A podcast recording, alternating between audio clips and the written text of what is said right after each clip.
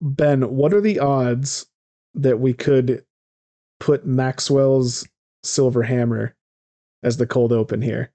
Do you think it would pass copyright strike? I don't think I know what you're talking about. The Beatles Like- song. I get to sing it for you? Yeah, I guess. Yeah, I don't know what you're talking There's about. There's a Beatles song, and it, the That'll be the chorus cold says, open. Is you singing Maxwell Silverhammer?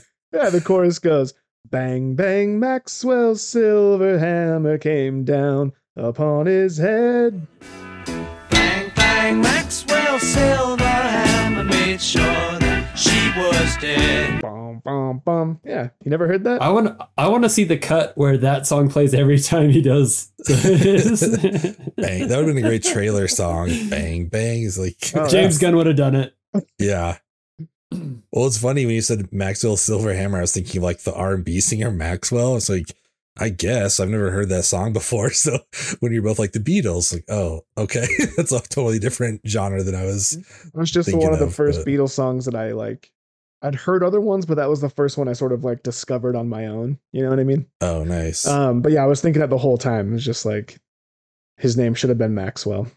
Only the Um, hits for me. I don't want the underground deep cut Get shit. that. Get that crap out of here. Yeah, give me the number one album. That's it. Just give me the greatest hits, baby. Welcome to Three Films and a Podcast, the show where Destiny brought together three friends to enhance each other's cinematic journey by watching three new movies in a series of themed rounds. There is no claim of ownership on any film footage used in this episode, as all film footage is owned in its entirety by the copyright holders. And just like every car in Too Fast, Too Furious, this podcast contains spoilers. Enjoy. All right. Hello, everyone, and welcome to Three Films and a Podcast. My name is Tyler Beck, and I'm coming to you from Salt Lake City, Utah. I am joined, as always, by Matt Weiler in the City of Trees, Pleasant Grove, Utah. Thank you, everyone. I'm Matt. Yes, yes, you are Matt. And up in Salt Lake City, we have my dear friend, Benjamin Lawhorn. Present. present and accounted for. Uh, unfortunately, who isn't present is our scheduled guest. For the first time in podcast history, we got we got Hollywood. We got uh what's the word when you get kicked off a show? You get bumped. We got bumped. We got Our, bumped. our very first Hollywood bump. Unfortunately, our guy Patrick, um, ha- he's working on a production somewhere in Los Angeles, and he got called back on Super set last secret. minute. And uh, Can't tell you the details. it feels it, we're, we're really hoping it's Paddington 3. Oh, it's We're gotta be that's what it Paddington is. but I kind of, you know, in a weird way, I feel like, you know, we're just getting closer to Hollywood. You know what I mean? We got bumped by someone in Hollywood, so we're on our way go. there. We're on our way Yeah. there. Well, we're happy that we're we're not happy that he's not here, but we are happy that our listeners and our viewers are here. We love the movie club, um, and uh, Mm-hmm. you know, if you're uh, if it's your first time here, we're happy to have you here. Uh, and if you're returning, welcome back. Uh, make sure you tell all your friends and family to follow us everywhere on all the socials at Three Films Pod, and uh, check us out uh, at our website threefilmspod.com for merch and Patreon support options. A lot of good stuff on there. Matt's cranking out the goods. Um, yes, he is. this week's episode finds us at the end of our female gaze round, which is that the official name or was that just like our placeholder name? Um, uh, to Both. be yeah, completely transparent. I stole that from the Criterion Collection because Oh, red. About a month ago they did a whole thing on their uh, streaming channel of female directors, and they called it the female gaze. I was like, that's a great idea. We should do that too. Thank you, Criterion. it's- We're gonna steal Yeah. from anyone. It's the Criterion Collection. Please, our friends at Criterion, like and subscribe. Um, Please, yeah. And uh, but yeah, anyways, we are exploring films directed by women, and so far we've watched uh, The Lost Daughter by our girl Maggie G, The Good Gyllenhaal, The Best Mhm. Gyllenhaal. Uh, we also watched uh, Honey Boy by Alma Har'el, and we are capping off the round with a 2017 film directed by Lynne Ramsay. Um, this movie was actually suggested to us by longtime friend of the podcast and one of our bigger supporters, uh, good friend of mine, Mercedes Alvarez and uh, we just loved the interactive element of that you know like we put out on instagram and twitter asking for some recommendations and uh, mercedes sent this in to us and i it jumped out not only because i wanted to uh, you know i wanted to further her connection to the podcast i guess and sort of reward Mhm. her for her her uh, support uh, but also just uh, it's it's a film I'd heard a lot about and was interested in. So here we are. You may be from uh, what was that word I was about to say? You may be from Eck. You may be Firmek. You may not be. You also may be familiar with the director of this film, uh, this week's film, Lynne Ramsay, from her work on an apparently horrifying film called We Need to Talk About Kevin. Have you guys seen that? I have not. I have not. Yeah, same. We're a bunch of wimps here, and and I think Movie Club is well aware of that at this point. But um, from everything I've heard, it's supposed to be pretty intense. Uh, but enough about Kevin. What we really need to talk about is this Sorry, week's Kevin. film. you were never really here, uh, which is described as Fallways. As what is wrong with me tonight? I don't know. I like it though. Always making us guess. uh, anyways, here's your synopsis for You Were Never Here. A traumatized veteran, unafraid of violence, tracks down missing girls for a living. When a job spins out of control, Joe's nightmares overtake him as a conspiracy is uncovered, leaving leading to what could be his death trip or his awakening.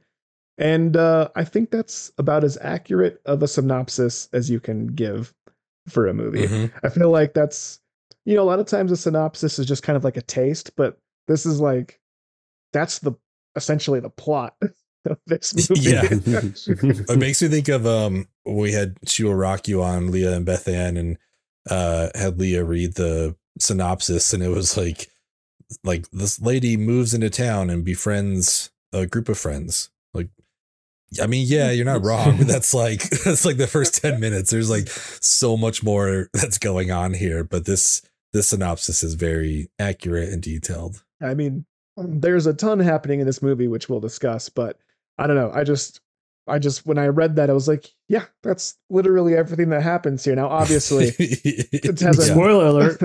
That's a 90 minute Yeah. there's a 90 minute runtime here. Um, and I'm actually wondering, I wonder if well, I don't know. I, I guess I, I liked the movie. I'm, I'm what I'm trying to say is I really liked the movie. And going into it, I had absolutely no idea what I was getting myself into. For some reason, I didn't know anything about the director who directed it. I just for some reason assumed it was going to be like like a sad love story. You know what I mean? Or like a or like a one of those tragic, you know, love stories or something. Um, and I couldn't have been more wrong.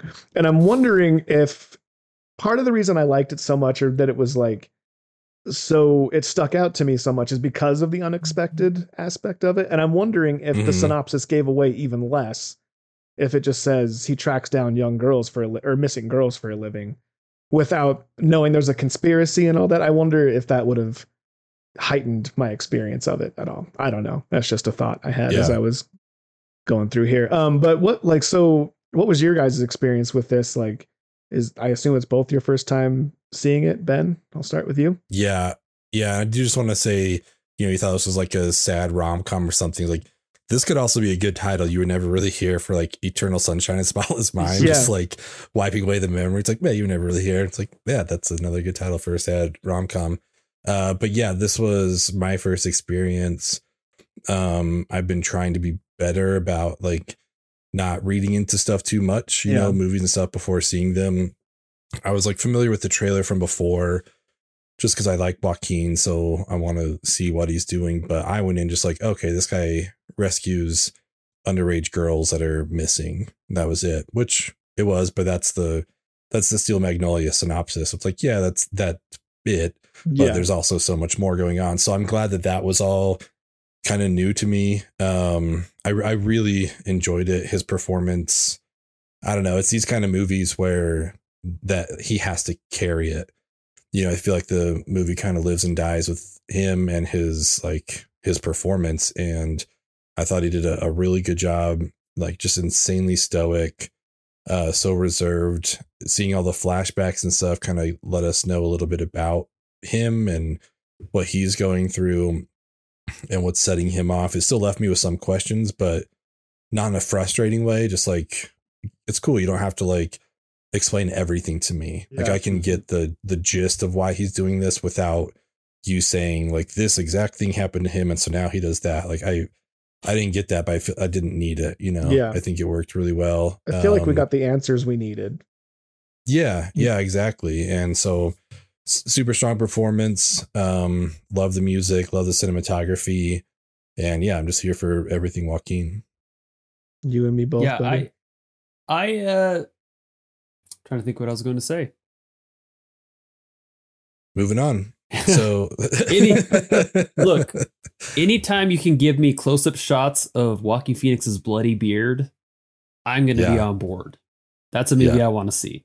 I'll watch 90 minutes of that. Probably not. 100%. Probably not more than 90 minutes, but uh, give me 90 minutes of bloody beard and I'm a happy guy. I just Mhm. want No, now I want that shot from Animal Kingdom where the camera's panning around Mendelsohn, but I just want that for 90 minutes around Joaquin and his bloody Just beard. that, yeah. Same song and everything. oh, that'd be perfect. Have we got Mendelsohn and Joaquin in a movie together? That's a duo I would like to see. Yeah. Sorry, Matt. Please. Gladiator, maybe. Just kidding. Um, I, I look. I'm not a film critic. I'm not going to pretend to be a film critic. I'm not going to use jargon or any. You know, I'm not going to analyze this. Actually, you know what? I am. Do it. It's in your blood. Yeah. No. Yeah.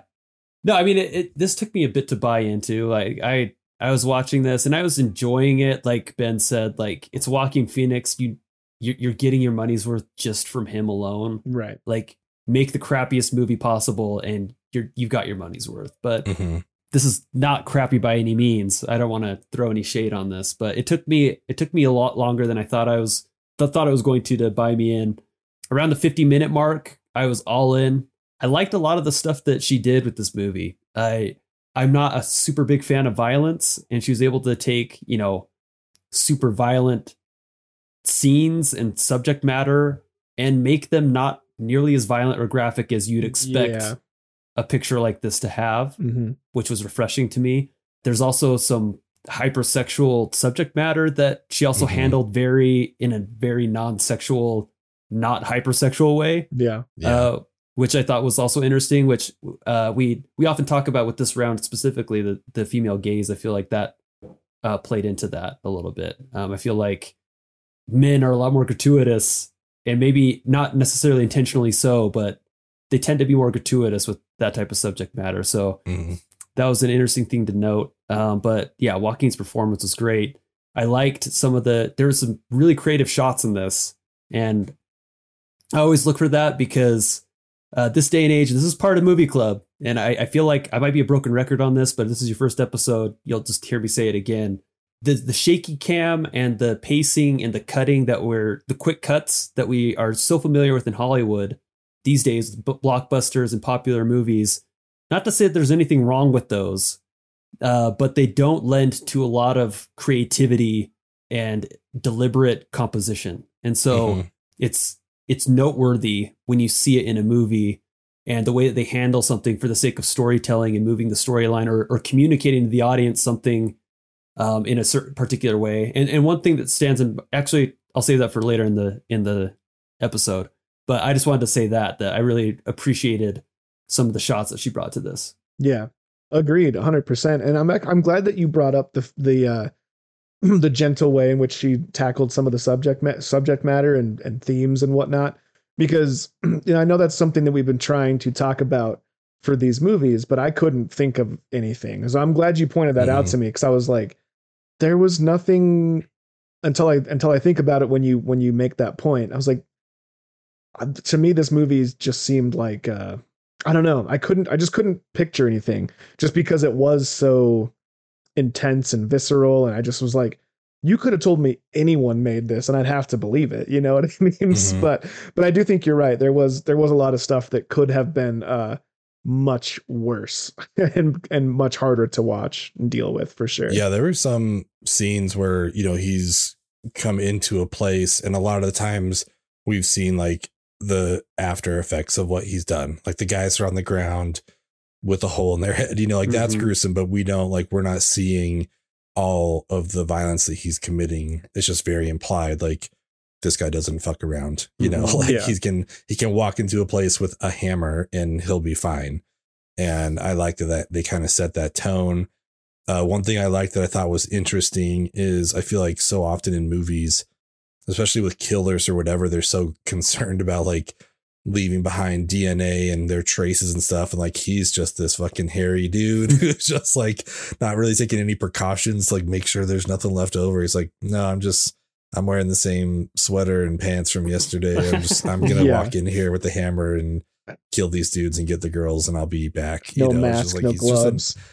yeah, like no nonsense, just kind of get in there and take care of business. So I did like that. And yeah, Matt, your your point is really good. That's the subject matter could lend itself to some unnecessary scenes and tone or whatever, but this one I feel stayed away from that really well. Totally. Um, I also wanted to echo your y'all's sentiments of Joaquin and and his performance. Um, we're going to talk more about him later. I do think he played this character very well. I think he always does a good job. But it was interesting to me that despite a movie that had such like vis- visceral and striking imagery and like heavy subject matter and and plenty of things to feast your eyes on, right? I found myself more taken by the score of the movie. Just that was like Mm. I think my favorite part of the movie, Uh, because despite like how good of a job I think Joaquin did playing this role and in this movie, I found myself one like thinking the whole time like not really that much is happening in this movie. You know what I mean? Like as far as like what like what you're actually seeing. If, if you think of it in like the the uh, like a true third person sense like obviously we see what's going on in his head but if you think about not being able to see inside someone's head we're really just watching a guy sit in a car walk around he hits a few people and he goes to a few meetings and eats some jelly beans and has a fun duet Mhm. uh, you know with a dying man you know what i mean it's like there's obviously things happening but it's very slow and there's just there's actually really not a whole lot going on and the way that uh Lynne Ramsay like like Matt was talking about some of the way she used the camera and some of the shots she composed and and some of the way she cut back and forth between like the real and the imagined and then mix that in with a compelling score.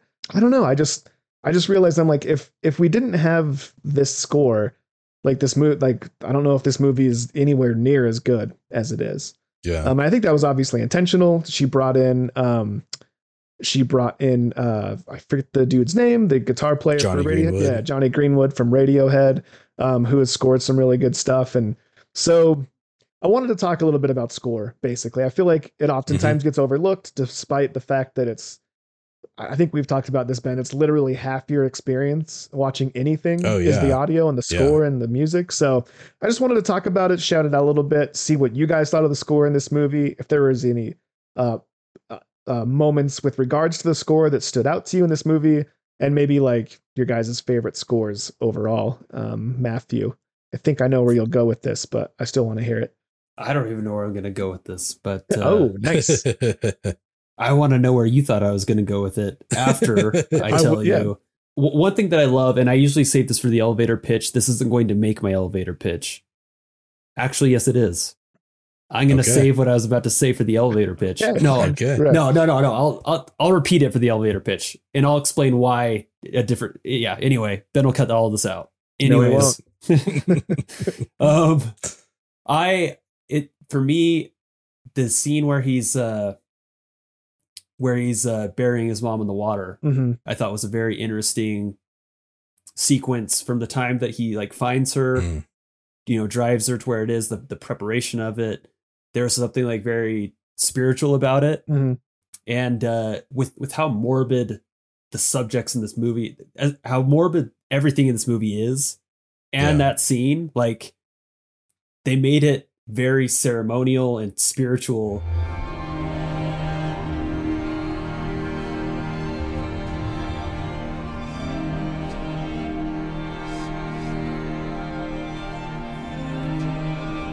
with the score Totally. so to, to to your point like that that scene is completely different with different music Yeah. like it it set such a tone that like it could almost feel beautiful and like you're watching you're watching this body bag float down it's like like what what what is this Mhm. Um, yeah. but given the music like there's a there's added importance Mhm. there's a sadness there's like also a calm and a peace and so i just want to say that for me like that's where the the score shined the most. Right. Uh, the the rest of the score reminded me a lot of Good Time and sort of the vibes Mm. with that uh, going around. I, I don't know who scored Good Time, but um, th- there's a, a s- there's a sense of like tension and urgency um, in Good Time that I felt like was sort of emulated in the music in this as well. for sure. Yeah, I think um the- the the body bag scene and everything. I think like obviously, I guess I'm just echoing exactly what you were saying because we're we're keyed in to know like when that type of music is playing, when music that sounds like that is playing, like this is a spiritual experience. This is like a Mhm. holy experience. This is this this has meaning or whatever. And obviously that's why they do it. That's why you score a movie and you put in this audio. But you're 100% right. Like it there's so many moments in this movie that could have been so different and Mhm. arguably much worse if the score was any different than it was. Um Ben, what were you going to say? I think I cut you off. Oh n- no, I mean you're totally fine. I'm I still want to hear Matt's favorite scores, but oh yeah. first I I want to say like I I made a no because there are the spiritual scenes where you know the the music is beautiful and like really lends the tone to what we're watching. But then like there are the like aggressive scenes when he's going to like attack people. And there's a couple times where the music to me, I kept thinking we were getting Kenny Loggins Danger Zone. 'Cause it was like dun dun dun dun dun dun. It was like this like guitar riff thing. It was like, are they are we going to the fucking Oh danger zone right now? Like Can you imagine? it sounded it sounded so weird and i was like i mean she'll make it work if that's what we're doing i'm i'm gonna play them back to back here so people don't think i'm completely crazy. I hope they really match because that's all i kept thinking about while i was like watching it. It's like man jonny greenwood he must have just been jamming out to some loggins. He's like yeah i'm gonna do this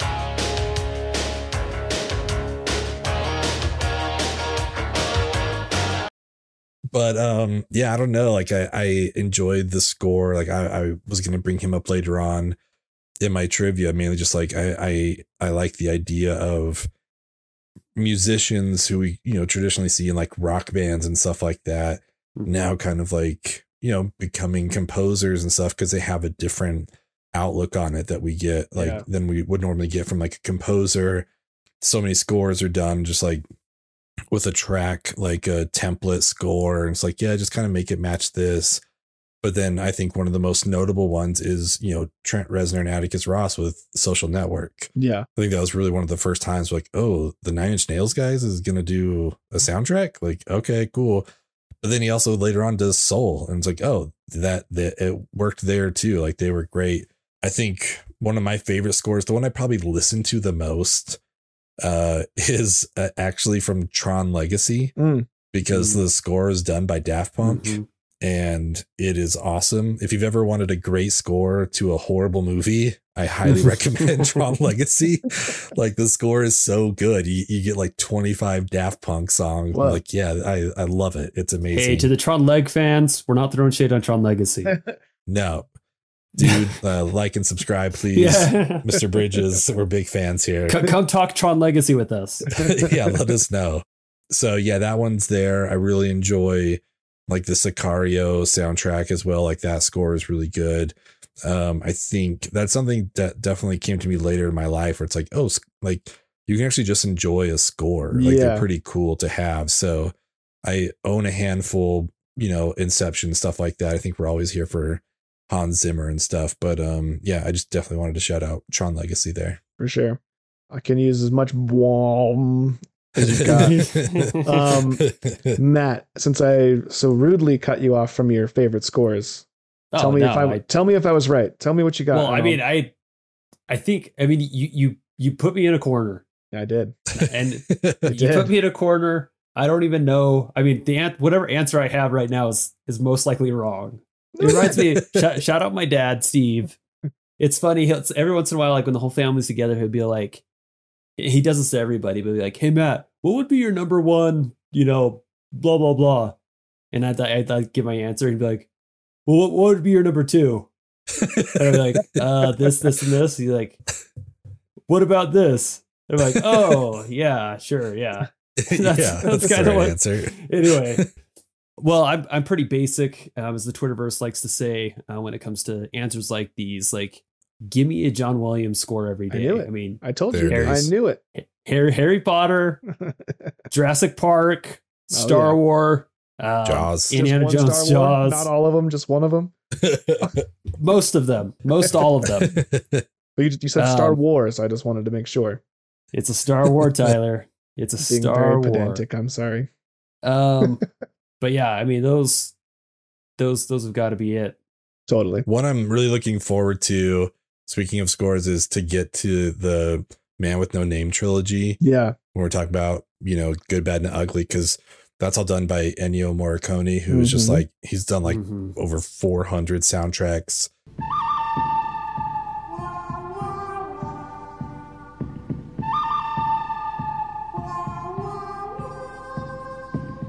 I think uh, Tarantino basically brought him out of retirement to do the Hateful Eight, which Yeah. is also super awesome. So that's definitely something that I've been looking forward to in the summertime. We're doing our trilogies. I just I can't wait to to hear some of the the early stuff. But yeah, I think he's another one of those you can just put it on and and enjoy it Yeah. for sure. Uh, So I have a score I've listened to. Maybe it's one of the it's one of the albums I've listened I've listened to most in my life. Um, and it's the Amelie soundtrack, the score by Yann Oh. Tiersen. Mm. If you've never seen Amelie, highly suggest, highly recommend. Uh, it's a very fun, whimsical French movie with um, Audrey Tautou.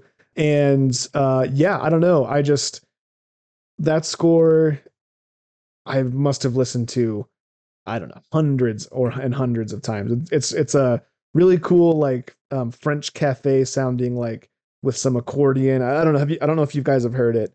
Um, ben, you're nodding like you. It looks like you have.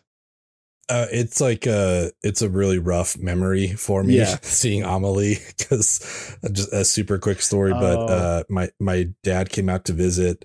Uh, he served his mission in France, and like, oh, this French movie's coming out, and then my aunt was like, "Hey, can I come with you?" Like, okay, like I didn't know anything about it. yeah. man, I don't know. Have you seen the movie? Have you seen Amelie? Or not? Uh, I feel like, I feel like I, I know what movie it is. I, I don't think I have. I think I've seen some scenes over time, but so growing up very religious and stuff like that and then sitting next to my aunt during the scene where like and she was wondering then how Yeah. many people were orgasming The right orgasm at that moment And it's just montage. like this like montage like oh my god i'm sitting next to my aunt right now watching like seven people have orgasms on this huge screen in front of me like i that will never like leave my brain that might be the last thing i think about just how awkward i felt Wow. that was oh, that was insane but Well- it is it is a really good score but that movie just yeah So your mo- your moment that ties to this soundtrack is much worse than mine. Mine ends up being good. So I went on um, a trip to Mexico and rented a car uh, with my ex, who I actually, I think, I, yeah, I saw this movie with her, um, and we were on this trip, and we ran out of gas in our rental car in Mexico, and we're in the middle of freaking nowhere, and we pull over at this little, you know, roadside bar the sign just says art and beer and it's this little wooden shack. Like it looks like it was made out of driftwood from the beach. Um, and we park. There's no one else there besides the person working behind the counter. We go in and we explain what's going on and they're like i'm like try i spoke no spanish. I'm like gasolina gas fuel whatever. And they were Mhm. like no we got nothing. Like i'm sorry. So i'm like fuck. So i bought a beer. We went and sat down trying to figure out what we're going to do and they brought over some um, clams. So like just some free clams for us to eat while we were sitting there like ah, don't worry about it don't charge. And right when he put that on one of the songs from the amelie soundtrack came on. So as soon as he put that down i noticed this song is playing and i was just like it's like oh okay. It was like just a little bit of like comfort you know what i mean? Just like it's gonna be all right. That's cool. And so we're sitting there, we drank our beers. They had a little like garden walk we could take. And some tourists pull up in a bus. And I say, like, okay, guys, here's the deal. You guys speak English. You guys are going the same direction as us. I'm gonna start driving and hopefully I can get to a gas station. And if you guys see us on the side of the road, please pull over and pick us up. But they're like, okay, sure yeah. And so we get in the car and we go and we go around a hillside, no more than like 500 yards from where we were. We go around this little hillside, and there's a gas station right there. no. That's Yeah, awesome. It was the best. But yeah, it was just like we, I was so stressed out, and then he brought us those clams, and he had this look like it's gonna be fine. And then uh, you know, I the song one of the songs was playing. I can't remember which one. I was like, oh, okay, this is gonna be great. That's So cool. one of my favorite memories. Um, and uh, so thank you, movie scores. I, I, I like the imagination. I like I like the mem- or uh, I like the what am I trying to say? I like the visual of like Ben being in that situation and that song coming on and him thinking about his experience and stressing him way so out more. Yeah. just lose my appetite. Like, Yeah. no, no clams, please. no clams. Um, so we have we have. I just got the no clams joke. um so we have a segment uh we're renaming a segment that uh, you know we've heard we've done on the pod before um in honor of our boy jimmy stewart. We had a discussion uh about what's in the soup of a movie back in the day. It was uh, it's a wonderful life. And we kind of realized that oh it's a wonderful life is the soup. It's the thing that you draw on to to make your movie you know what you want it to be if you're looking for you know like a wholesome type of movie. So watching this movie i just like i could see a lot of a lot of things pulled from other places in this movie. So i want to know what's in the stew ert for jimmy stewart? What's in the stew here? Um, were there any direct homages or blatant plagiarisms tropes that sort of stuff? Um, benjamin what did you notice here? Oh man. Um I mean to me I think the thing that stuck with me the most is the PTSD aspect of it for Joaquin's character. Mhm. I think we're led to believe that he served in the military because we get like these brief flashbacks um and some of them are very like obscure shots where we're like not supposed to know what's going on and then we get one scene that kind of tells us what the the inciting incident was i think that really kind of messed him up where he like un I, I, he obviously didn't mean to but he got someone killed yeah and I think he's like dealing with that or grasping that. So that was kind of the thing that I just took out of this. Like it's a really interesting um thing that we I think we're exploring more and more now. yeah You know, like a lot with the Vietnam movies and the PTSD. I think it just it got ignored. You know, mental health in general for Mhm. a long time was just kind of like taboo.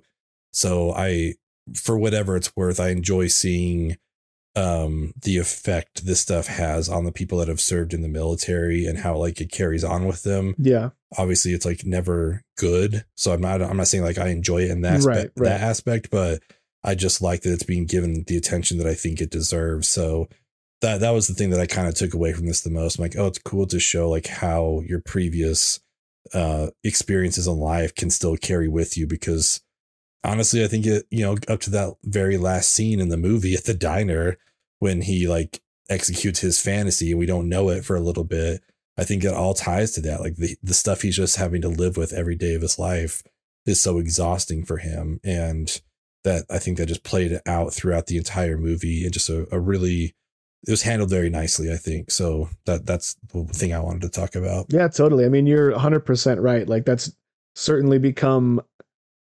maybe uh, like one of the more prevalent narratives when anything around any war or violence is touched on. Like, and it's a good thing. I think it's great because it's a very real thing that people struggle with. I remember uh, when Jarhead came out, I remember it got a lot of crit- or not not a lot of hate, but pe- I think people misunderstood it for the time because Mm. I'm not, I mean, I don't know enough, nearly enough about film history and what's been portrayed to know whether or not it was one of the first PTSD movies or something that's more directly addressing it. I know like the, the term shell shock has been around for a long time. Yeah. And I know it's been talked about and discussed. I'm sure there's movies about it, but it's one of the first ones that I can remember that I felt like got misunderstood because it it the, the part of it was dealing with this. It, the whole movie was just dealing with the psychological aspects of this very strange war we were in and what that would do to a person. Mhm. So, um, ever since then, I've just noticed it more and more and more. That it's something that gets talked about, and I think is obviously a good thing to be talked yeah for it to be talked about, not for it to happen. yeah Um, Matthew, what did you find here in the stew? Oh man, well I think in in celebration for Jimmy Stewart um, paying you know, homage to to Mr. Stewart, I have to do our podcast's first Hitchcock block, Okay. which, which is me shouting out Alfred Hitchcock. Nice. Um, because this, the the thing Hitchcockian about this movie to me was you're you're 45 minutes into the movie and he's like completed his mission. It's like Yeah. he's Mhm. he's recovered the girl, and so you're left with like, okay, what's around the corner here? Yeah. Now what are we like doing? things yeah. things aren't as they seem. Like what's what's what's the real story now? Yes. A- A complete reset of what your expectation was for the first 45 minutes of the movie. right. And so I feel like that's really how I feel with with Hitchcock is you're strung along this sort of narrative and then like all of a sudden there's just a, a pivot and it's like, oh great, now we've got all this crap to deal with. Um, and that's gonna be the rest of the movie. And so that's kind of what came to mind. Um, there are more obvious, you know, tropes, um, as you say, uh, with any sort of like rescue movie, like really there's a mold for it. So like just insert Mhm. any one of those in there. But Right. uh, for me, it was it was particularly that scene where he's actually approaching the governor's mansion. I'm like, the fact that we're here now was very Hitchcockian. Yeah. Yeah. True. And it was a very big, impressive location. Like a really, it, yeah, even just like the the mansion looked Hitchcocky, and that's a good pull. When I saw this on the document, I thought you meant Hitch, the Will Smith movie, and I was very excited to see how That you were would have to tie been this in. Fun. really good. Um, so there's a book out there written by a screenwriter, the guy that wrote Blank Check, right? Ben, you're the one that gave me this book. yep. and he wrote a book about screenwriting. Uh, so for those of you out there that aren't uh, you know nerds and you don't read screenwriting books, um, he introduced a principle called "Save the Cat," or I don't know if he introduced it, but he talked about it. He named his book Mhm. "Save the Perfected Cat." it. Um, and the "Save the Cat" principle is Perfected it. is you show a scene with your hero, someone that's going to be hard to like and hard to follow, and you show them doing something that you really like. For instance, you might show them saving a cat from a burning tree or something. And now you're on board. Now you like this person, and now whatever they do, Mhm. you're on board with. It's really clever. You see it all the time, and we see it here very, very early with Joaquin taking care of his dear old mother. And I literally out loud was like, "Oh, save the cat! They're doing it!" and like, I don't. Nice. I think it's just anytime I see it, it just sticks out because I remember reading about it and uh, thinking like, I'm taking advice from the guy that wrote Blank Check. and then I realized this guy actually sold a movie script, and I will never do that in my life. So I, sh- I should. yeah. I should For me, it was the bloody beard. yeah. I saw the bloody beard. I was like, aha, yeah, I'm in. save the cat. Save the cat. I'm, I'm on board Um, with this guy. But yeah, I just was like, and it's, it, I mean, because it totally works. I mean, Joaquin or Joe or whatever his name is, he's not an easy guy to like. I mean, you don't hate him. It's just like, there's just, he's a quiet, Yeah. reserved guy that kills people. But, you know, he kills for, he kills for the right reason, quote unquote. And, Mhm. you know, he has a heart, something we can relate to. Also, I got big shining vibes in the climax. Just the slow walk down the hall, like the camera angle behind him.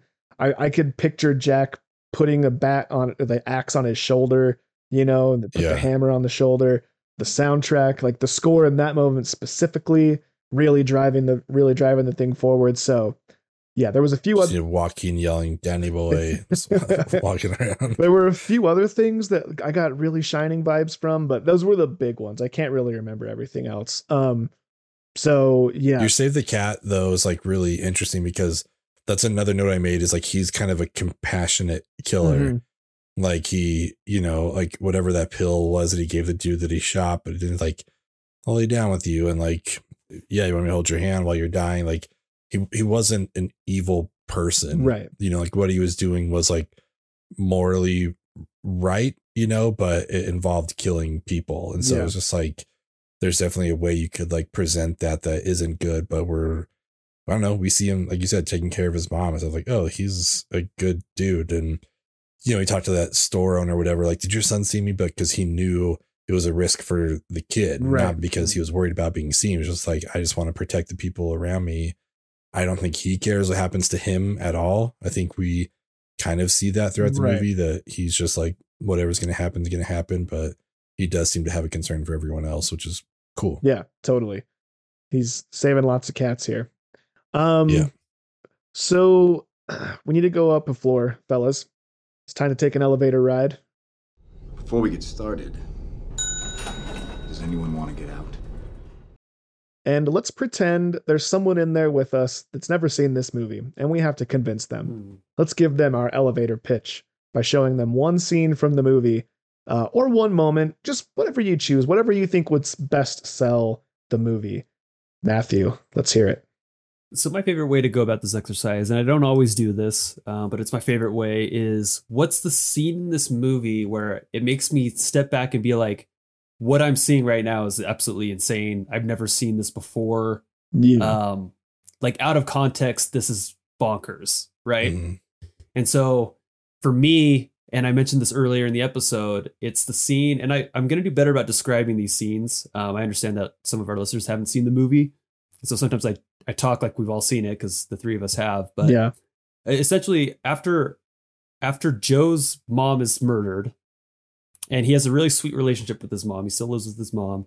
He kind of has this this sequence where it's it's playing some really soft. The only way I can describe is like spiritual type music, yeah, Mhm. uh, reverent, very reverent music. Yes, and he kind of he he's driving with her in the car. He's he's clearly not he's unhappy. Um and then it shows him like stacking her body that's like wrapped in a bag like with stones and he's like by a body of water. And then it shows him like go into the water with her and like walk all the way down and he's he's stuffed like rocks into his suit so that he sinks as well. And he, there's a scene where he just like releases her and lets her go and she sinks and he's like kind of just like stuck there like slowly sinking.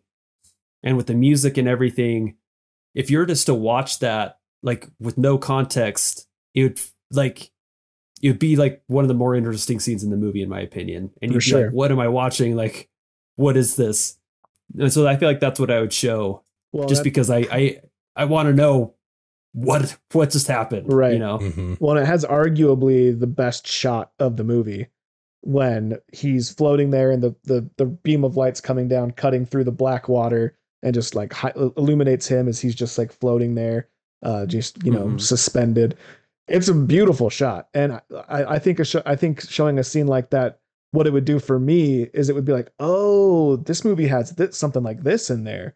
You know what I mean? Because Mhm. you might see a, oh it's a revenge film like you know you're going to get the violence you know you're going to get whatever Yeah. and if you don't know anything about the director which i don't really it's like oh this is what they this is what they do this is what they're capable of these are the things they can compose so yeah i think that's a, a great pick and like it's not even really all that spoilery because we don't know that it's his mom in the body bag right Right. You just see the hair. you You see curls. right Yeah. You just Yeah. see curls, the hair. Ooh, but like, yeah, that actually could be anybody. it's actually a good misdirect because you might think it's like a girl he was trying to save or something Yeah, Mhm. that's a good scene. I dig it. Ben, can you beat that? Nope. So move on. no. Um. I mean, Tyler, I, I like yours. That that probably my number one. There's a couple though that I'm interested in, that like how they would work. Basically, one of them you wouldn't notice in the elevator pitch, but it's like the beginning of the the climax. Like you know, Matt said that Hitchcockian, where it's just like we see this wide shot of like the mansion. We do a couple other shots and back to that wide shot, but now Joaquin is there Mhm. you know, just him walking through. I think that's one of the moments in here, to Matt's point earlier about like the fast cutting, where it, it worked really well because it was kind of jarring. Like the the sound was all like diegetic is how it was happening in the actual scene. So we'd be like in the girl's room and like the music's really loud, but then all of a sudden we'd cut outside by the pool and like there's no more music. Mhm. It's just walking, walking by. I liked how jarring that was and just like kind of confusing. Even as someone who's like been watching the whole movie, I'm just like, oh man, okay, like I I kind of get it, but and then there's just a scene where you know it's like all of a sudden this dude just has like a hole in his head and he's like on the ground and probably just up to like him going into the room. I don't know that I'd want to show like the big reveal there, but I for me I really enjoyed that kind of like the the narrative style that um they, they put forward with this that Lynne, Lynne Ramsay put forward where it's just like we almost cut to a scene right when it's about to end. Mhm. You know, like he's like walking out of frame and that's when we're going to cut in here or whatever. It's not a lot of like establishing shots. Here he comes, you know, it's just like, all right, those last three steps he walked up and now it's this and that. And I, I like that style. But when we do get the wide establishing shots, like you said, the shining kind of shot where he's like walking down the hallway, it just has so much more impact Mhm. because you know everything is done so intentionally. So my, my first thought is him approaching the mansion. I think that's what I would go with. One I'd be interested in is like how it would work. Is the scene where the like Matt said, like we think everything's done. Like, all right, Oh, you got the girl, you know, we're in the hotel room, whatever. And then all of a sudden, you know, like the person that's supposed to come get the girl, we found out on the TV is dead. And it's like, oh, what's going on? Door Mhm. opens up and the like the bellboy, whatever, just gets shot in the head. It's like, holy shit, what's going on right now? Yeah, like that's a whole nother vibe to bring to it. But it's like, wait, why are the cops coming into the hotel room to steal her and maybe kill him? Like, how are they involved? Like all that kind of stuff. So I, I really couldn't decide between the two. They both give a very different, I don't know, lead into what the movie is. And I think they're both accurate. Yeah. You know, like there is a very stoic, slow side of this movie, but there is also a lot of action as well. So I don't know. I guess I'm just going to cheat and say those two just 'cause I can't really decide between them. Yeah. I mean, they're both really solid picks. Um, I'm not Mhm. going to let you take the one where they're in the hotel room because it dovetails too closely with mine. So I'm sorry. Okay. Perfect. Nope, that makes sense. Well, no, but in all honesty, Stricken like, from the record. so Yep. He's the host. this uh this ties into so- you know, what Matt was talking about with like the deliberate use of the camera and the compositions that she chose. Um, because what I Mhm. want to choose is the scene where right before what Ben just talked about. For those that haven't seen it, uh, Joaquin is uh, is- he's casing an apartment. Uh, it's this really nice brownstone apartment in New York, and he's doing the classic sitting in the car casing the place. I thought there was some really cool camera stuff when he was uh, adjusting his mirrors the way that the focus pulled when the mirrors uh, change directions and you know we actually see the door come into frame that you know the door that he's watching. Um and uh someone you know, a young guy comes out of the house that Joaquin's staking. He beats the guy up puts him in the car interrogates him gets the info he needs to get into the apartment and when he gets into the apartment we see it through the surveillance cameras so we see Mhm. Joaquin stalking through level by level, floor through floor, up the stairs and through the hallways, through the point of view of the surveillance cameras. And he's got this silver ball peen hammer that he's carrying with him. And It's his weapon of choice.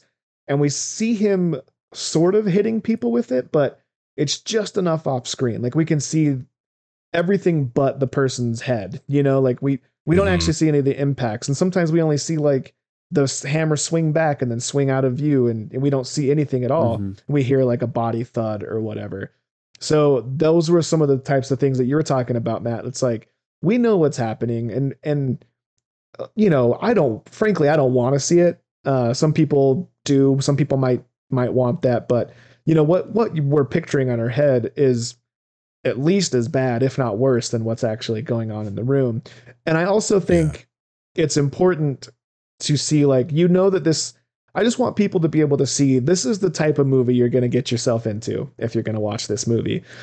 It's it's going to be violent and heavy and brutal, but it's like it, it does hide enough of it to like make it Mhm.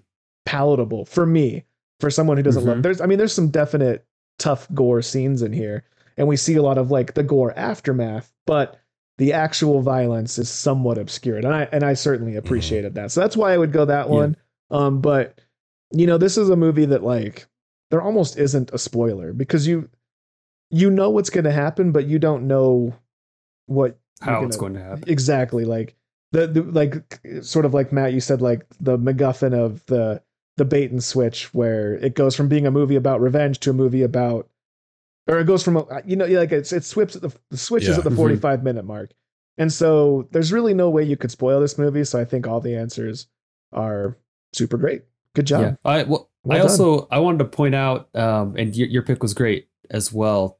Part of it was the surveillance footage, but a lot of these movies today, like graphic movies, if they're not showing you the violence, you're hearing like every detail of it. yeah Mhm. Um, and she doesn't bother with any of that. Like you're not you're not seeing it, and you're also not hearing any of like the gross like crunches or Yeah. squirts. Like it's like it's very tame. It's very mild. Even though it, you do get the sense that it's very violent. Like, Oh, yeah. it fe- still feels violent, but it's just not. It's not going that direction. But one thing that I wanted to point out about the scene that you picked was I loved the shot where, like you said, the the young man leaves the door and he's like watching him, and it shows him open up the back door of his car, and it shows him leave, and the camera just stays there on the back door of the Right. car. Mhm. And like one second later, he's throwing this guy in the back seat. I just thought that was such a cool way to like communicate. Like we didn't need to see him like grab the guy, you know. Yeah. We we already know he's capable, but we just get to see him like accomplish his goal immediately, and then throw him in the back seat. I just wanted to shout out that scene. It was awesome. yeah. Totally. and it really just lets us know like he's done this before. Yeah. This is not his first time. He's like picturing his first time. He's like, oh fuck, I gotta open the door, and I've got this guy in my hands. Right. So he's like, all right, next time I know I gotta open the back door first, then I'll go get him. You know, now it's just like, yeah, second nature. Right. Yeah. Either whether it's something he learned through trial and error, or if it's like, yeah. I guess in the book he's supposed to be like an ex like CIA operative or FBI operative or Oh, something. okay. So it's a. I think maybe there is the um the um the uh veteran aspect the you know like Mhm. the Mm. the military aspect but i think he is so there's like some like special forces training or something but we see that too when he goes to the hardware store and you know he gets that you know he just you can tell he's done this before he knows what to get he knows you know to bring candy and drinks and duct tape and what kind of hammer Yeah. you know what i mean like he definitely the character choices like they it feels lived in and very realized and it speaks to our boy joaquin which makes me think you know what that makes me think guys? Let's hear it. i'm walking on sunshine. Oh i'm walking on sunshine. Whoa. And don't it feel good?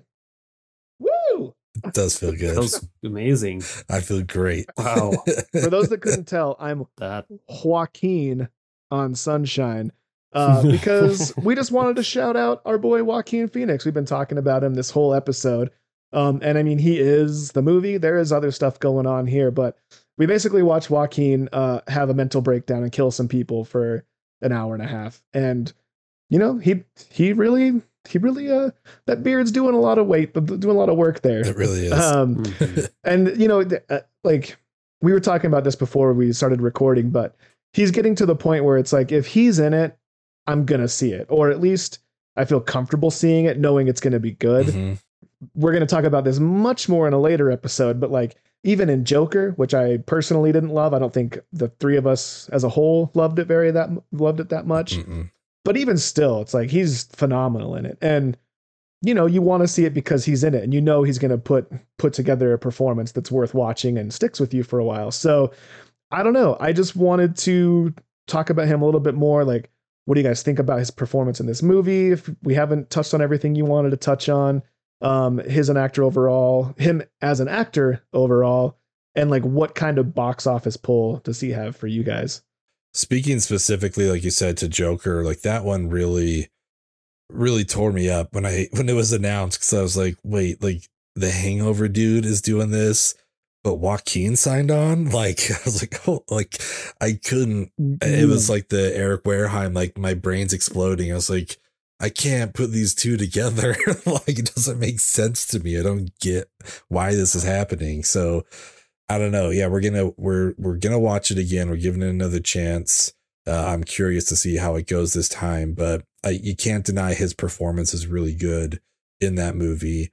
Um, I'm a, a big fan of Joaquin. Um, he's done a lot of great stuff. Some you know we'll talk about. We got some shout outs from the movie club that we want to include in here, but yeah, for me, he's definitely a, a must see it's funny because I was talking about this with you guys like off before we started recording.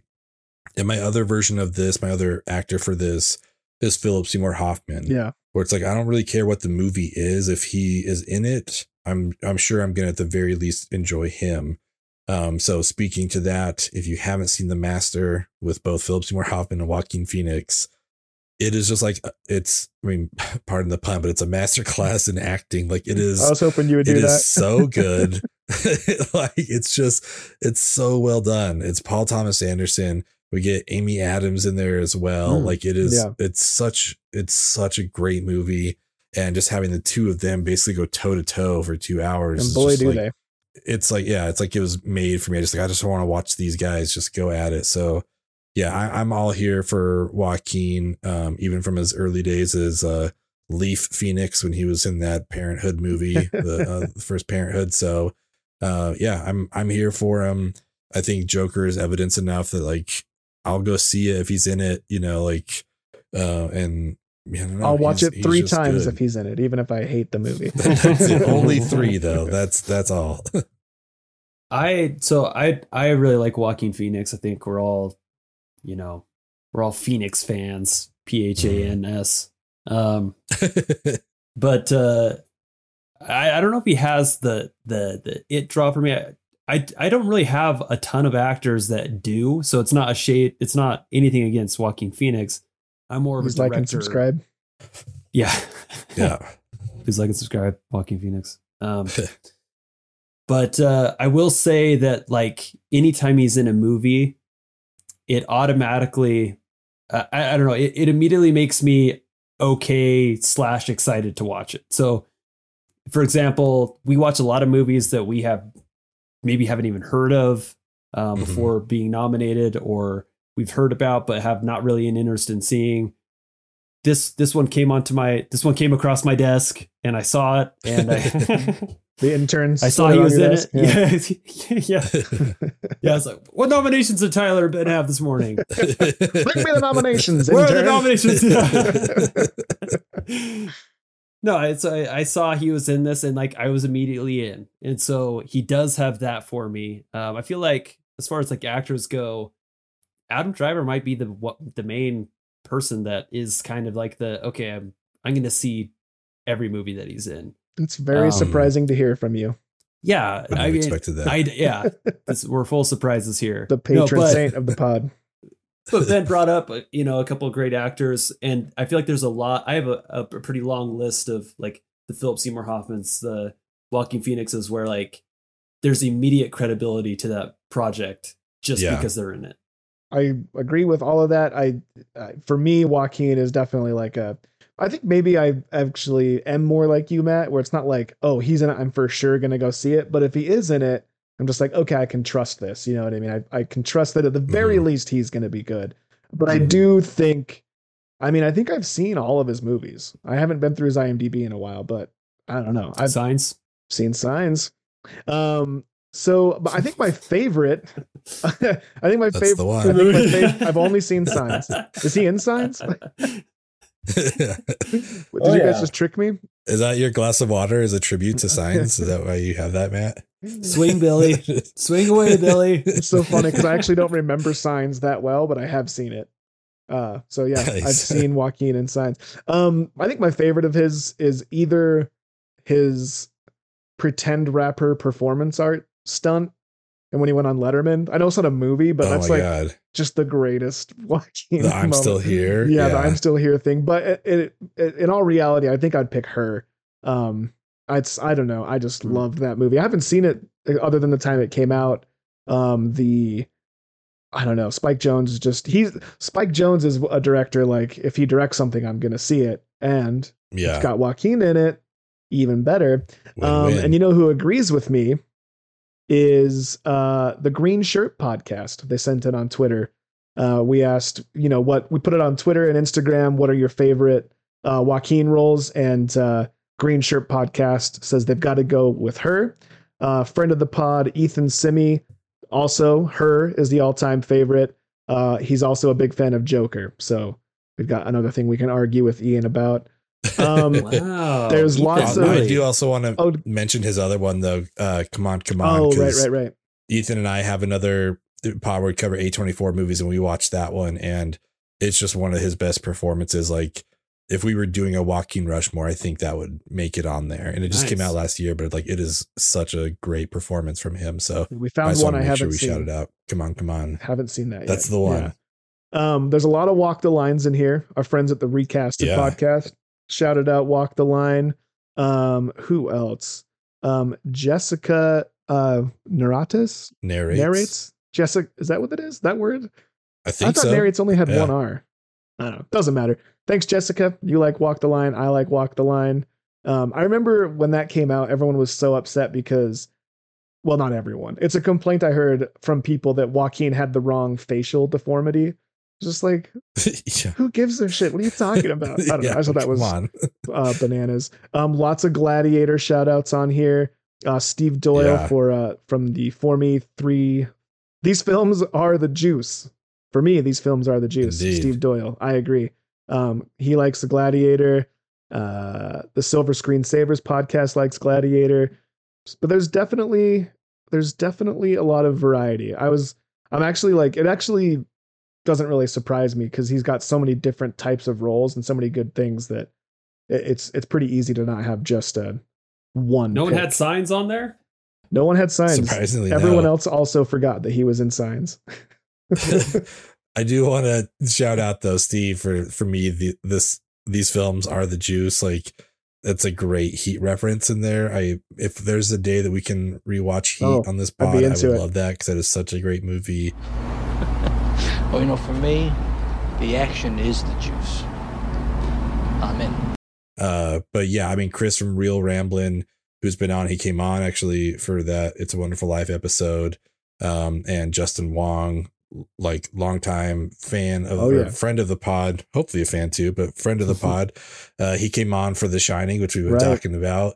But yeah, they both were with Gladiator. Uh, and then yeah, Rose from the Not So Shabby Shop was also with Ethan on Joker. So Thank you, Rose. I'm Rose. anxious to hear her thoughts on our our Joker episode. I forgot- drops. I forgot to shout out a couple more people. Uh, the Cherry Bombs podcast sent in Space Camp, still billed as Leaf. Nice tie in to there, what you were talking about, Benjamin, and the uh, Black Irish Love to hear pod. They like Ladder 49. Low key fantastic, says they. So, Yeah, that's one that I like. I think that's the first one where I realized who he was or I remembered him, you know, as an actor. It's like, oh, okay, cool. That's that dude. And then like the next year Walk the Line came out. That's kind of it. Like I saw The Village. I didn't see signs when it came out. I didn't see Gladiator because, you know, fuck Russell Crowe. Um, you still haven't seen it, have you? no, Oh, no, it's- It's going to work its way on the podcast. We'll see. In fact, that should be your that should be our second chance. but but I can't give it a second That's chance because. I haven't given it a first chance. Well, First chance cinema. Intentionally. You're first chance cinema. Let people vote on what movie I don't want to watch. movies we that we refuse to watch.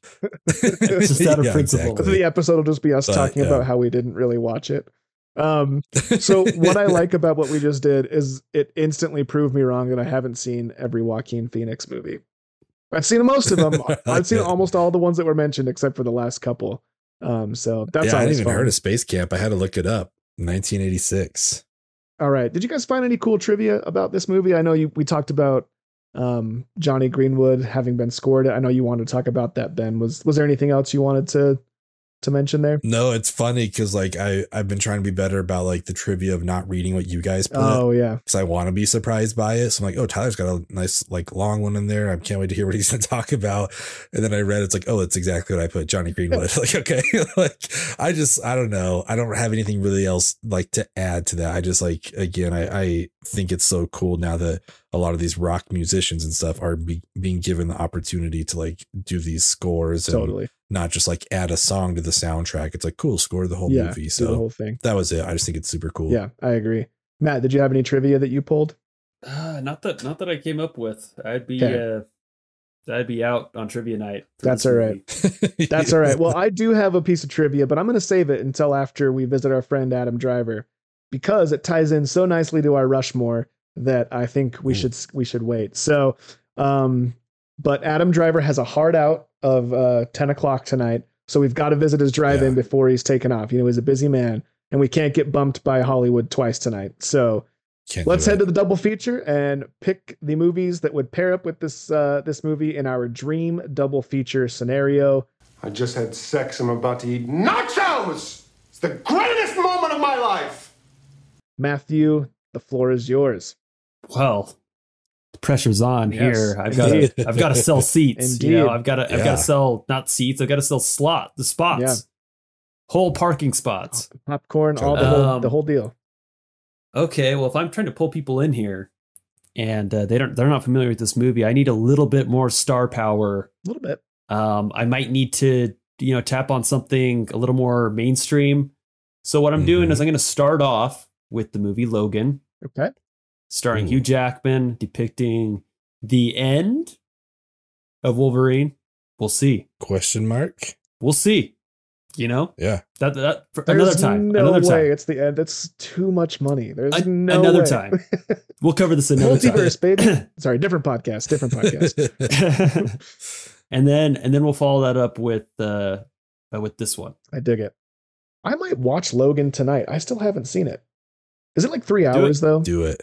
I don't think so. It's worth it though. Well, we'll see what happens. Three hours feels like one hour. It's kind of like the Deal. weather, you know. It feels like thirty I'll- degrees. I'll DoorDash you a big old Red Bull. Please don't. I want you to watch Please it. don't waste your money. Please don't do that. um, yeah, for me, I mean, I also want the star power. Uh, you know, I'm not saying Hugh Jackman won't bring it, but he's no Mickey Rourke. I'll tell That's you that. true. So Not many uh, people are. Yeah, and when you can get Mickey Rourke and Marc Anthony in the same movie, you're just gonna sell seats. You know, people are gonna be sneaking in the back And of people's trucks, Dakota just Fanning? like let me in here. Yeah, exactly.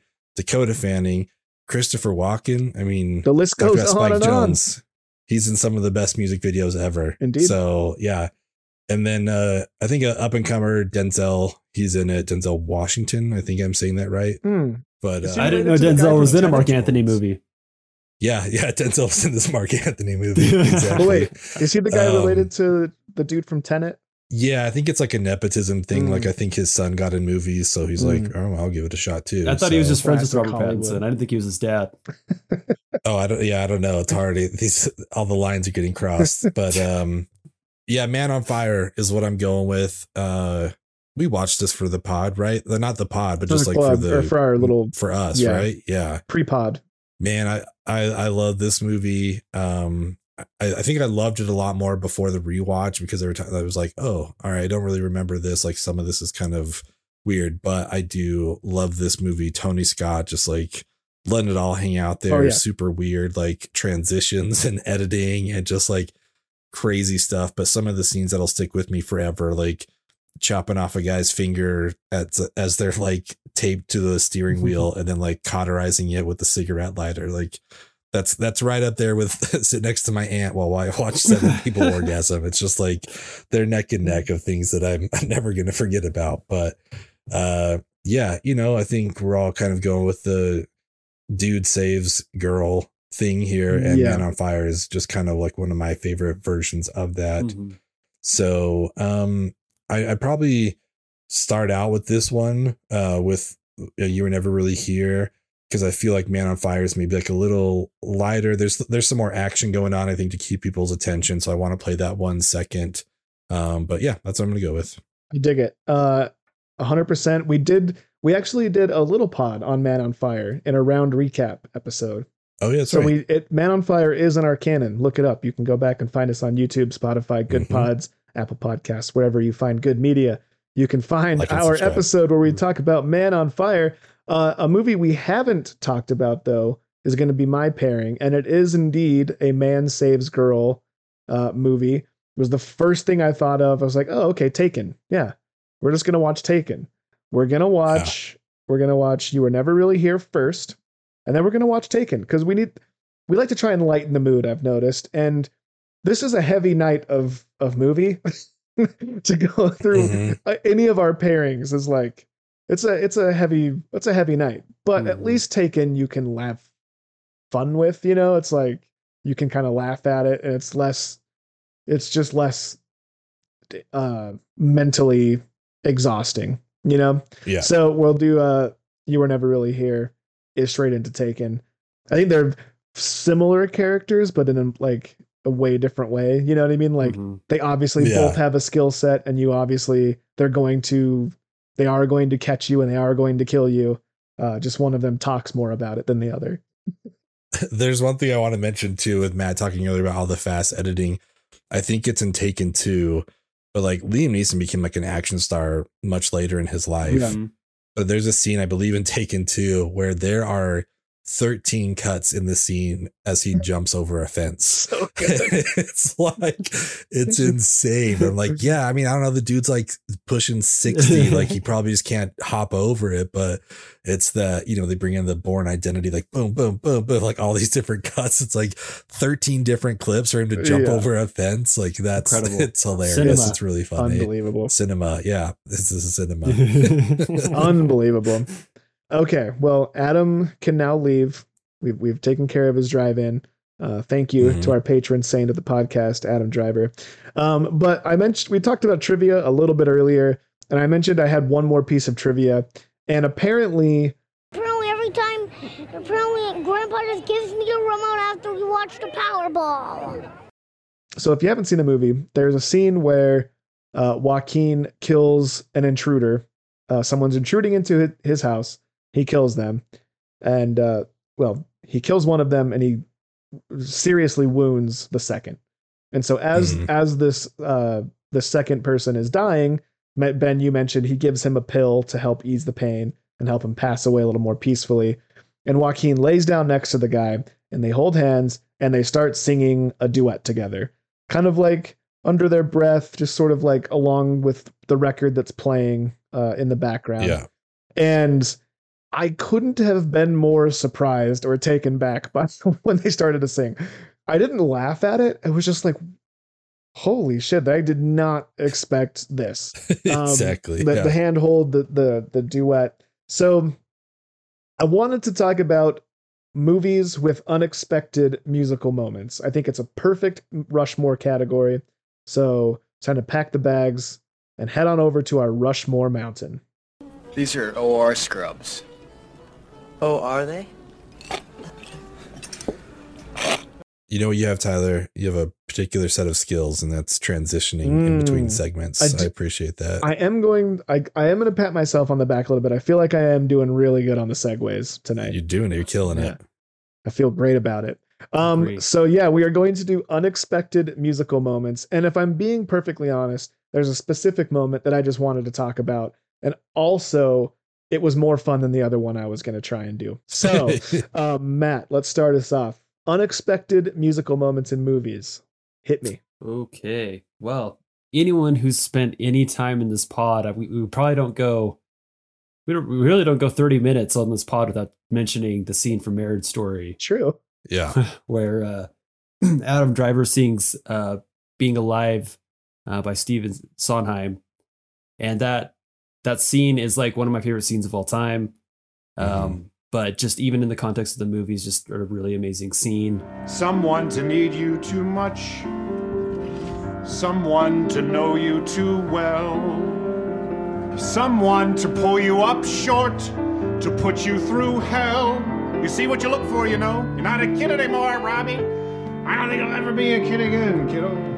Be- Um, another one I like is Last Black Man in San Francisco has a homeless man singing his version of "Are That's You Going so to San good. Francisco," which Yeah. is just so good. super awesome.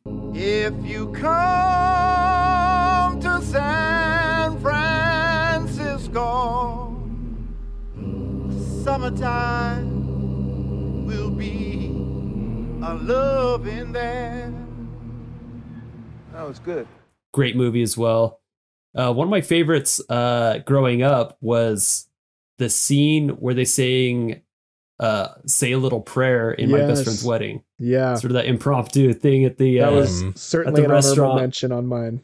That's how it must be to live without you. Would only mean heartbreak for me. love that scene. Yeah. And then I've got to go r- wrap it up with Empire Records. We, we mentioned this a couple weeks ago on the pod. The Z- Renee Zellweger singing with the band on top of the the record store. It's just super awesome. Yeah. yeah. What? Go on, Gina. Take it.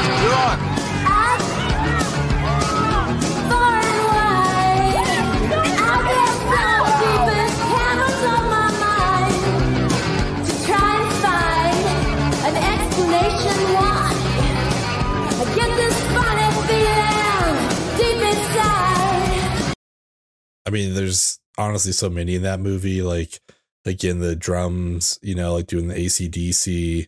I I mean that movie's just so Yeah, fun. true. Like letting them select the song to like open up the store, and I still just you know, Gwar while Mark's like on has that weed Mark. he's like Mark. It's so good. I love that. Um, yeah, I'm also gonna echo Adam Driver marriage story. If they're in the future, if there's a way to like tattoo a scene of a movie onto your body, like this is what I would want to put on there, like just an actual like the actual scene because it is it is so good. It was so powerful. I, I was just like I was floored multiple times in that movie, but that one really just like ended me. That was, Yeah. I mean that was it. Um, the first thing I thought of when you brought up this Rushmore is uh you make my dreams come true in 500 days of summer. Yeah.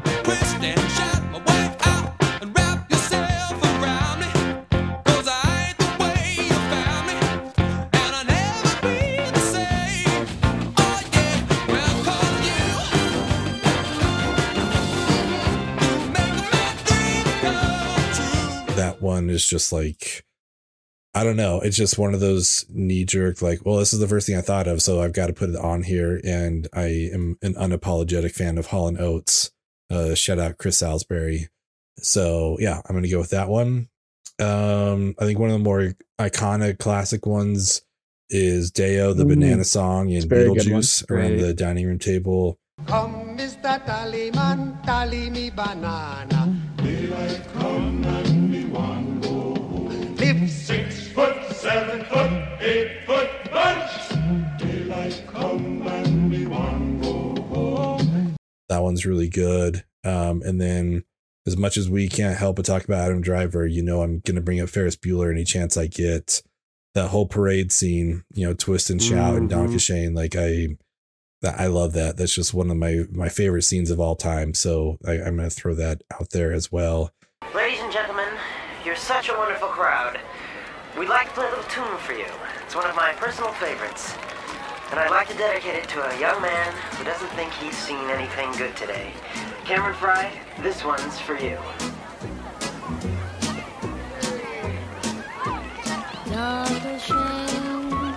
Uh, quick honorable mention for my dad, Young Frankenstein, putting on the Ritz. Well, that it's is a, a, good one. wonderful scene, uh, and I just wanted to make sure I, I shout shouted that out. Yeah. Well, I'm glad you did. Uh, we're going to talk about Young Frankenstein with good Leo Lawhorn sometime in the future, right? We are indeed. We We are. indeed. So, man, your guys' lists are great. I, I've like, I had four come to mind immediately. Uh, I'm going to stick to them, but uh, I think Beetlejuice is such a good pull and uh, my best friend's wedding because that too, I remember watching that. I don't even remember when, and that scene was just so fun and like Mhm. that song. I knew every word of that song. That's the first time I'd ever heard it, and I knew it instantly because it just stuck with me so hard. So yeah, Mhm. those are both uh, really great pulls. I'm also going to echo Marriage Story. I think we've talked about that so many times on this podcast, but I I just can't help it. It's just so good. Yeah. It just that movie, like you said, Ben. I just felt like we kept getting to a point like, oh, this is going to be my favorite part of this movie. Uh, like like uh, Laura Dern's patriarchy speech. I was Oh like, I was like, there's like, what could possibly? This is the best thing I've ever seen. And then here comes Adam Driver singing show tunes in a bar Mhm. um not show tunes but song you know like a musical Yeah. like i just I, there's no way to describe it where it doesn't sound ridiculous but it's just i don't Mhm. know it's phenomenal step brothers gets on my list here the boats and hose sequence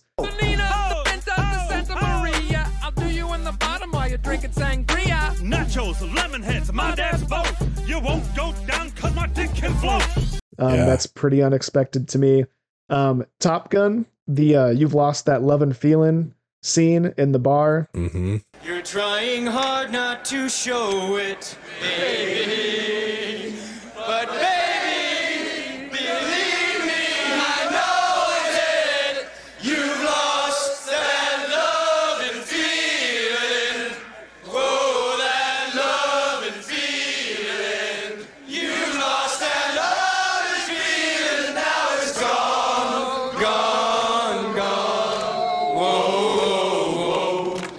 And then wayne's world that's a classic the bohemian rhapsody Mhm. you could argue that these guys are like the whole movie's kind of about music and they're musicians. So sh- it's not totally unexpected, but it's it's a musical moment that you wouldn't necessarily expect in a music Mhm. in a music related movie. You know what I mean? And Yeah. I'd make the argument that out of all of our lists, that is the most iconic and possibly ever Yeah. iconic musical scenes in a movie. Yeah. Like Agreed. I feel like it kind of brought Queen back into the fold. Oh, they you for know, sure did. and, like I in the read something 90s, they- you know, They topped the charts for the first time in a long time because of that scene. I That remember that exactly. song does not come on in a car where people aren't trying to do that. For sure. You know, I mean, Like, I was just gonna say, like Tyler, we did that in the car Oh, yeah. after like a work Christmas party. I know. and we didn't go to the next place until the song was over because all four of us were in there just doing this. But you have to. Right. That's what this. Yeah. So, it's so good. it was propelled back to the top of the charts after 17 years because of that movie, because of that scene. And yeah, I mean, yeah. everyone knows at the very least the beginning of Bohemian Rhapsody because of this Mhm. because of this movie. And it is it's totally iconic. Everyone headbangs. Everyone gets stoked when it's leading up to the headbanging part and you just Mhm. I don't know. It's it's just it's iconic, it's ubiquitous and it's like it's the moment and it's just comes out of nowhere even though it's a silly movie Yep. about dudes that love music. I see a little silhouette of a man. Scaramouche, Scaramouche,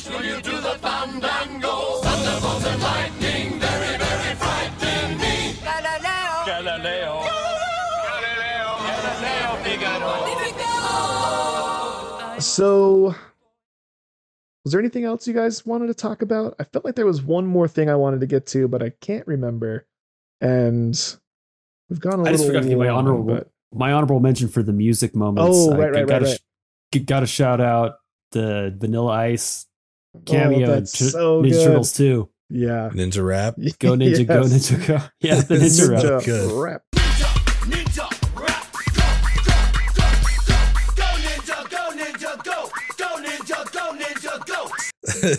That's I think Phenomenal. that's so good. When when I saw this, what the topic was, my other like joke answer was just going to be the movie Blues Brothers because I like for some reason it didn't dawn on me that was a musical Oh, until yeah. like halfway through. I was like, man, there's a lot of musical like singing in here. It's like, oh yeah, this is a musical. Like, wow, that was Oh, unexpected. I did not yeah. realize this was a musical. pretty, this is a pretty musical movie for not being. yeah, oh, a wait a of, second. lot of singing going on Blues. Brothers has to have been done on stage, right? That would be a fun one on stage. I would think so. Yeah. I mean, I know they went on like tour and stuff like that. as Right. The Blues Brothers. But I just wondered, so, did yeah. they do the movie or did they just sing the songs for the movie? I don't know. I think it's I performed. There's got to be Yeah. there's got to be someone out there in movie club that can set us straight.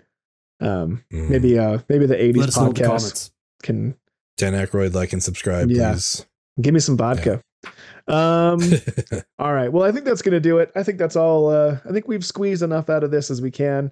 Um Mhm. and uh it's always a blast, gentlemen. I'm sorry that Patrick couldn't make it, but um if you're here listening, if you're watching on YouTube or on Spotify, you can do that now.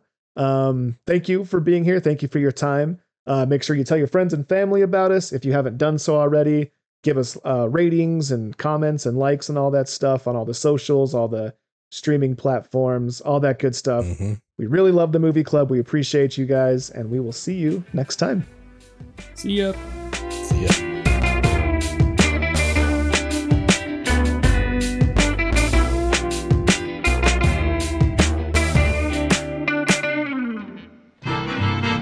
If you're blue and you don't know where to go to, why don't you go where fashion sits?